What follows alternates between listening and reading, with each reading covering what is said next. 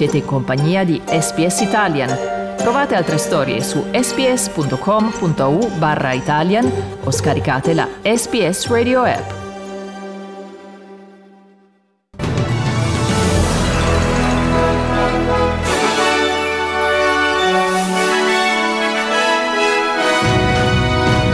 Incontro a Kiev tra il presidente Zelensky, il premier italiano Draghi, il presidente Macron e il cancelliere tedesco Olaf Scholz. Migliora l'erogazione di energia elettrica in Australia. Primo suicidio assistito in Italia. Nello sport il Gran Premio di Formula 1 a Melbourne confermato fino al 2035. Buongiorno qui Domenico Gentile con il giornale radio di venerdì 17 giugno 2022.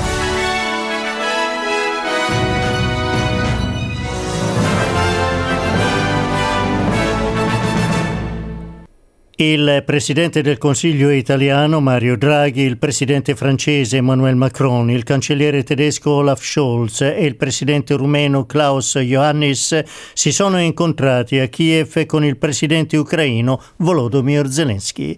Nel corso dei colloqui, tra gli altri temi, è stata anche discussa la richiesta ucraina di entrare a far parte dell'Unione Europea. A questo proposito, nel corso della conferenza stampa, Draghi ha ribadito la volontà dell'Italia di accogliere la richiesta ucraina. Voglio dire però oggi che il messaggio più importante della nostra visita è che l'Italia vuole l'Ucraina nell'Unione Europea. Draghi ha anche espresso la volontà che si raggiunga la pace, ma dice che questo non potrà avvenire se l'Ucraina non riuscirà a difendersi. L'Ucraina non riesce a difendersi, non c'è pace. Siamo venuti qui ad aiutare l'Ucraina nella ricerca della pace, ma bisogna tenere in mente che non c'è pace duratura e sostenibile che non possa essere scelta dall'Ucraina. I tre leader europei hanno anche affrontato il problema della crisi alimentare e la riapertura del traffico commerciale nel Mar Nero. Draghi sostiene che la Russia si sta opponendo all'iniziativa. L'unico modo di procedere è avere una risoluzione delle Nazioni Unite che regoli la creazione dei corridoi nel Mar Nero. La Russia finora l'ha rifiutata. Nel corso della conferenza stampa Emmanuel Macron ha espresso la preoccupazione che la Russia abbia commesso crimini di guerra. You are here in Irpin on a site that has been destroyed, where, along with several other cities, the Russian army was effectively stopped, where massacres were carried out. We have the first signs that these had been war crimes. We have a strong cooperation on this, and I thank all of the police, experts, French lawyers who were deployed from the first day, alongside other experts. Intanto il presidente Zelensky ha invitato il primo ministro australiano a visitare Kiev e incontrarlo. Albanese sarà a Madrid alla fine del mese per partecipare al vertice della Nato e secondo Zelensky questo potrebbe rendere più semplice includere Kiev nell'itinerario del primo ministro australiano. Nel frattempo il Ministero degli Esteri russo ha annunciato sanzioni nei confronti di altri 121 cittadini australiani, inclusi giornalisti e funzionari della difesa. Tra i giornalisti anche alcuni di ABC News, il Sydney Morning Herald e Sky News, accusati di russofobia, ovvero sentimenti antirussi. E veniamo ora in Australia alla crisi energetica. L'ente regolatore australiano dice che ci sono stati significativi miglioramenti nella situazione, in particolare sulla certezza di disponibilità di generatori e i limiti di operabilità, ma che manca ancora la certezza di quando l'erogazione di energia possa tornare alla normalità. Questa settimana l'ente regolatore australiano, per la prima volta da quando fu istituito nel 1998, ha assunto il controllo dell'erogazione energetica togliendolo alle compagnie di energia. Nel corso di un suo intervento alla ABC, il ministro federale dell'energia Chris Bowen ha detto che la responsabilità di quanto sta accadendo è del governo precedente per non avere predisposto nell'ultimo decennio un piano per lo stoccaggio e investimenti in impianti di energia rinnovabile. There's a lot of things that are responsible for this situation we're in, this challenge, this crisis. And there's plenty I don't blame the previous government for. I don't blame them for flooding in coal mines. I don't blame them for unexpected outages in coal fired power stations. I don't blame them for the geopolitical situation caused by the war in Ukraine. What I do hold them responsible for is a decade of a lack of investment, the lack of transmission, the lack of storage, the lack of renewable energy, which is really why we're in this crisis. E il leader dei Verdi, Adam Bant, ha intanto chiesto al governo federale di chiudere i generatori di energia a gas e a carbone. the new government looks like it might continue the problem of keeping some of these aging clunkers in the system for longer. And that's just going to mean the problem that we've got now of unaffordable electricity and unreliable fossil fuel generation is just going to continue. E l'Australia ha ufficialmente annunciato il suo impegno di ridurre del 43% le emissioni di gas tossici nell'atmosfera entro il 2030. L'impegno è stato firmato dal primo ministro albanese e consegnato alle Nazioni Unite. Il target ufficiale del governo precedente era del 28% di riduzione. La sottosegretaria all'energia, la senatrice Jenny McAllister, dice che il nuovo obiettivo ha un notevole appoggio da parte parte degli australiani? When I speak to young people in recent years, it has broken my heart to hear that they believe that the Australian government has failed them.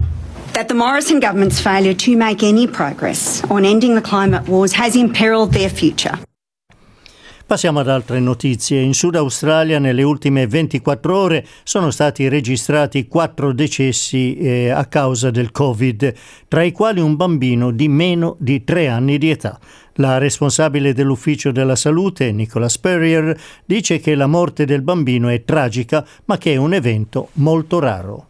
I know that parents who have heard this news will be, you know, pretty worried and uh, will be will be concerned that uh, that something uh, may happen to their young child if they catch COVID.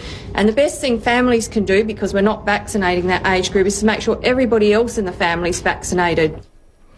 E diamo quindi uno sguardo alla situazione dei casi di Covid anche negli altri stati, iniziando dal New South Wales.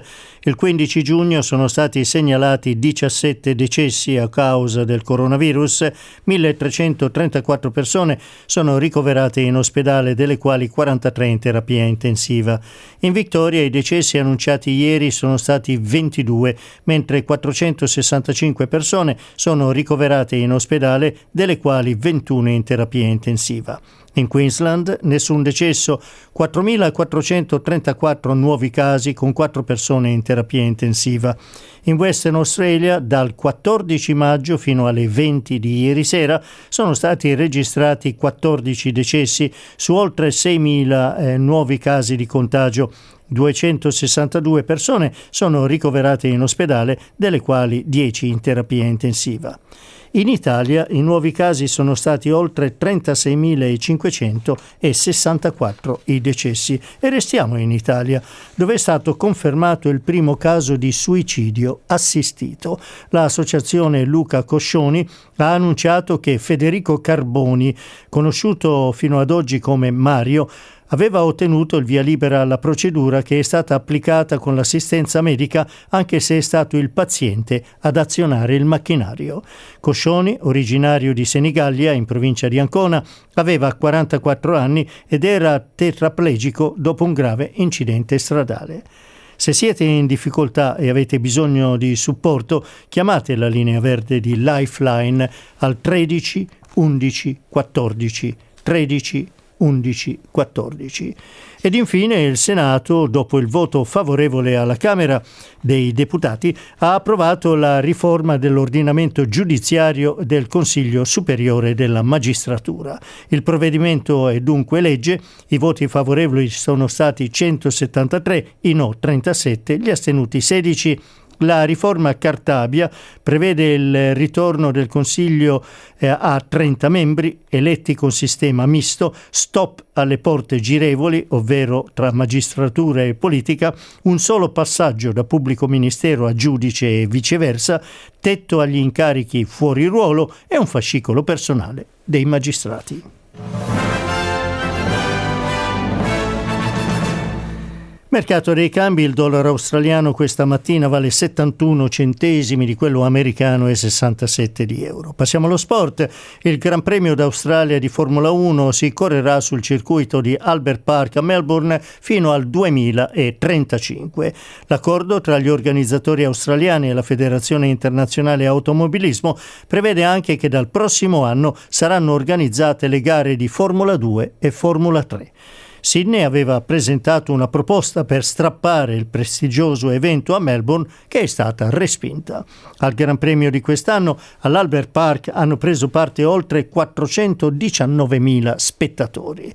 Intanto in nottata si corrono le prove libere del Gran Premio del Canada sul circuito di Montreal e la Ferrari cerca il riscatto dopo il disastroso ritiro delle sue vetture nel Gran Premio dell'Azerbaijan che ha permesso alle Red Bull di Max Verstappen e Sergio Perez di consolidare il primato sia nella classifica piloti che in quella costruttori. Chiudiamo con le previsioni meteorologiche aperte. Pioggia che aumenterà di intensità nel corso della giornata, 23 gradi, Adelaide parzialmente nuvoloso 16, a Melbourne invece pioggia in mattinata, poi miglioramento delle condizioni 15 gradi, ad Hobart possibilità di pioggia soprattutto nel pomeriggio 13 gradi, parzialmente nuvoloso a Canberra 14 gradi, a Sydney possibilità di pioggia 19 gradi, giornata di sole a Brisbane 22 gradi, parzialmente nuvoloso a Cairns 28 e giornata di sole a Darwin 33 gradi.